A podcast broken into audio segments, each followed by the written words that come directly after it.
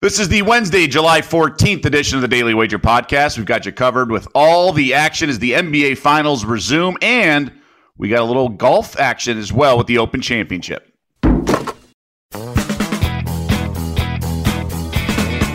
Welcome to the Daily Wager Podcast, presented by DraftKings, America's top rated daily fantasy app. I'm Doug Kezirian alongside Joe Fortenbaugh. We uh, made it through the All Star break, although it's still on break technically, but we have the NBA Finals resuming with game four tonight. Joe, I'm not sure if you are aware, it is a pivotal game four.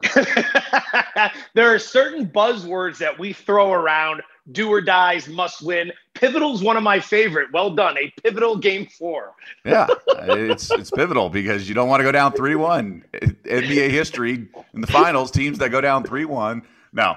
Um, look, home team has held serve all three games and won by double digits and obviously covered because of that.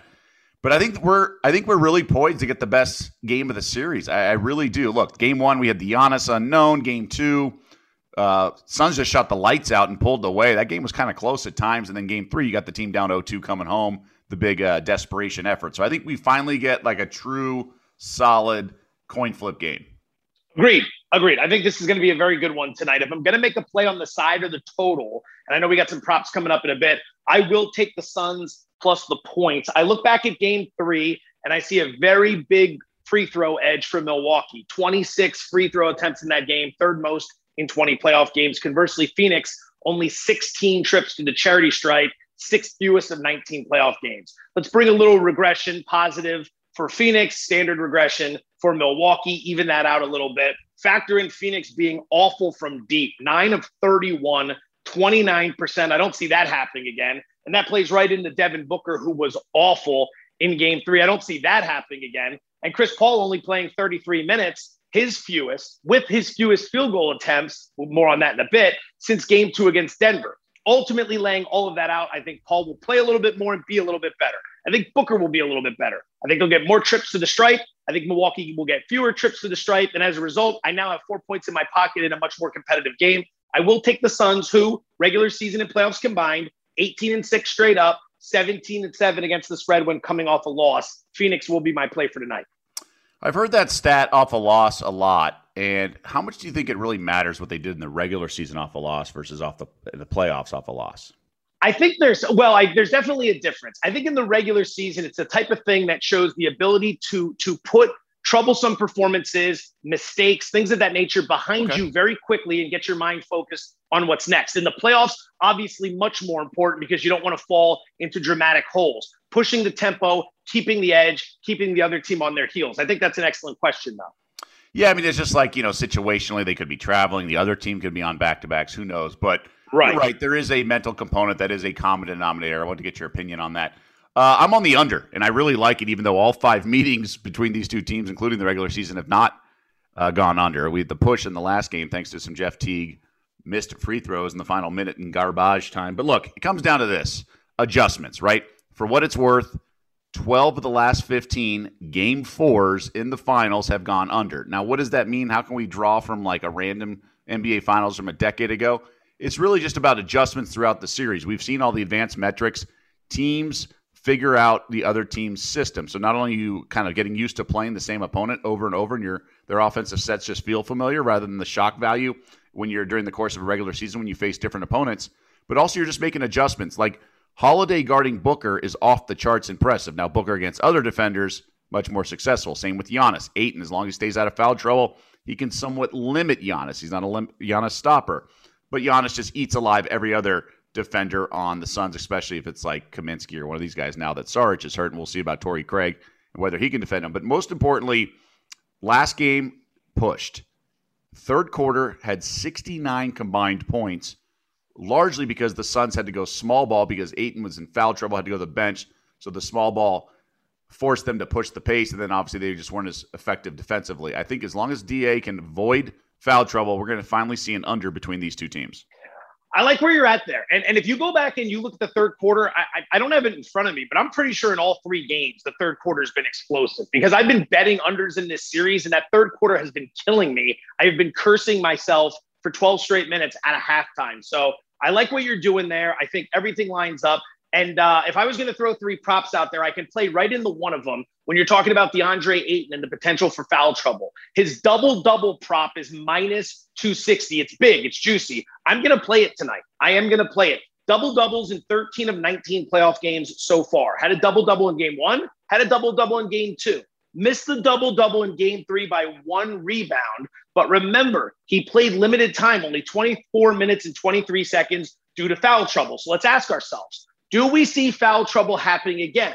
After all, game three was the only playoff game for Ayton this year in which he's gone over four fouls. In fact, this guy in 69 regular season games fouled out two times. He's not a guy that finds himself in a lot of foul trouble. I think that game was the outlier. I don't think we're necessarily going to have to worry about it as much tonight. And he only missed the double double by one rebound as a result in game three. I'll lay the 260. I'm going to play Chris Paul over 22 and a half points as well. I think it's a great price considering 32 points in game one, 23 points in game two. Now, in game three, he only had 19 points, but he took 14 field goal attempts and he only played for 33 minutes. Fewest field goal attempts and fewest minutes since game two of the Denver series, as I mentioned earlier.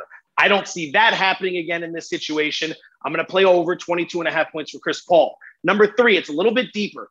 PJ Tucker under four and a half rebounds. He entered the finals averaging 5.1 rebounds per game in the playoffs. And the prop for rebounds for PJ Tucker in this series opened at five and a half. It has since been reduced to four and a half. Why? He's not rebounding in this series. Three rebounds in game one, five rebounds in game two, three rebounds in game three. Now, he played Phoenix twice during the regular season. Once when he was with Houston, he had zero rebounds in 21 minutes. And he played him once when he was with Milwaukee three rebounds in 22 minutes. So PJ Tucker has not been a factor on the glass in this series. I'll play under four and a half rebounds. That'll round out my prop card for game four. Okay, I have two props I really like. Uh, Booker over two and a half made threes plus 05. The key for me is the attempts. He's getting at least seven three pointer attempts in this series in each of the three games. And uh, look, I just expect him to have a bounce back spot. Suns was kind of just like that dead spot up to, uh, we've seen it time and time again throughout NBA playoff history. I think it's a solid bounce back opportunity for the Phoenix Suns and Booker uh, to make three threes plus 05. I got to go there. Holiday over four and a half rebounds gets a little juicy at minus 160, but he's had at least five in all three games of the series and the previous three. So six straight playoff games. He's had at least five rebounds. Uh, he's kind of passive shooting on offense, but he's making up for it with rebounds and assists. So I think that's sort of like a blueprint for Milwaukee's success. I, I think it's like Middleton shooting, Giannis in the block, the other guys, you know, Forbes, Connaughton, those guys shooting three, and Holiday driving, dishing, and also just being doing a little bit of everything on the stat sheet. So it's not as much Holiday being initiator. I think he's kind of roaming on defense as well, rebound, things like that. Like it, like it a lot. What are you thinking for the Open Championship, which begins tomorrow? So, as I've t- discussed many times, I am not like a huge golf guru, but I do aggregate from people I really re- trust. Um, we had America's Caddy, Michael Collins, on the show on Monday. You might remember he was talking about fading DeChambeau, which I'm going to do oh, yeah. Cut and in matchups. He has struggled in these types of courses, links golf, and also just sort of has a new partnership with his caddy, and that just takes some time to develop the chemistry. Look, I can't believe he's the second favorite 14 1. I think it's just ridiculous. But obviously, he has a very good game, and if he makes the cut, I wouldn't be shocked but there's value there for a guy because of the situation. The guys I got my list: Oosthuizen, Grace, Lowry, Noren, Poulter, Kisner, Molinari. I'll probably play all of them. Uh, let me jump I, in there. Not a lot of Americans on that list, I've noticed. Well, yeah, well, that's the thing because when you got guys like Darren Clarke winning this event, and as right. Shot, there's a reason for that. And um, I, I, think I do think Rory. There's buzz right now at like 19 to one. I think one shop at 25 to one late last night. It's hard to turn that down. So I will I will fire on Rory if I can get something in that neighborhood. I like what you're doing. Uh, uh just to specify on DeChambeau because I'm I'm I'm with you on that. I'm going to do a big fade on him. There's a matchup where Justin Thomas is minus 140 over DeChambeau. Matthew Fitzpatrick is minus 103 over DeChambeau. Dustin Johnson minus 133 over DeChambeau. We're using Caesars William Hill and a little bit of DraftKings in there to fill in some of the gaps. But do your shopping here. Uh, what we're alluding to with fading DeChambeau is number one, horse for the course. He doesn't play well. Two missed cuts and three trips to the Open Championship. And the one where he didn't miss the cut, he finished 51st in 2018. He also had his caddy, Tim Tucker, quit on him at the beginning of the month, right before the Rocket Mortgage Classic. He went on to miss the cut there. So he's in some turmoil with his caddy. It's going to take some time for the two of the, them to gel, the new one and DeChambeau. And he's going somewhere where he hasn't played well betting against him. Now, Justin Thomas isn't exactly a favorite pick because of ball flight, and Dustin Johnson has been subbling. But the last time this event was at Royal St. George's, I believe it was 2011 or 13. I think it was 11. Johnson finished second. So he's played well here before. That's why I'm going to do all that stuff that you're talking about, as well as to miss the cut, plus 225. Shop around, you might be able to do better. One pick to win it all, Lee Westwood at 40 to 1. Just feels like he's due, Doug. Just feels like he's due feel like I've heard that. I feel like I've heard that a lot. Um, I'm not saying it's definitely going to happen because his recent form is way different than what we've seen at sort of peak. Uh, Rickie Fowler, but I think he's made the cut like eight of nine Open Championships. He so, plays well here. Do you want your American? Well you want your American action? There, there, there you go. there we go. But uh, you know, it. it's crazy. Fowler was always in that twenty to twenty-five to one odds uh, kind of range on a weekly basis back in the day. It's just haven't been there in a while, but that's something a little feather in your, you know, something to consider in your back pocket. Yeah, absolutely, dude. I like it. You throw a few bucks on Fowler. If he breaks through, you look like a genius considering how he's been playing as of late. Speaking of breaking through, I just got my uh, Major League Baseball second half picks in for ESPN.com, which will be posted tomorrow. Got a lot, of, got a few long shots out there. Um, some Good MVP for stuff. You. So, um, all right, so that's going to do it for us. Uh, as always, in and out in less than ten minutes, as we promise. And um, we will see you back in the studio, Joe, later in the show. 6 p.m. Eastern, baby. ESPN two. I can't wait. We need a bounce back for best bets, but one and two. I uh, I gave out a team plus five and a half that lost by forty. So we're gonna try to bounce back. Shake, shake that one off.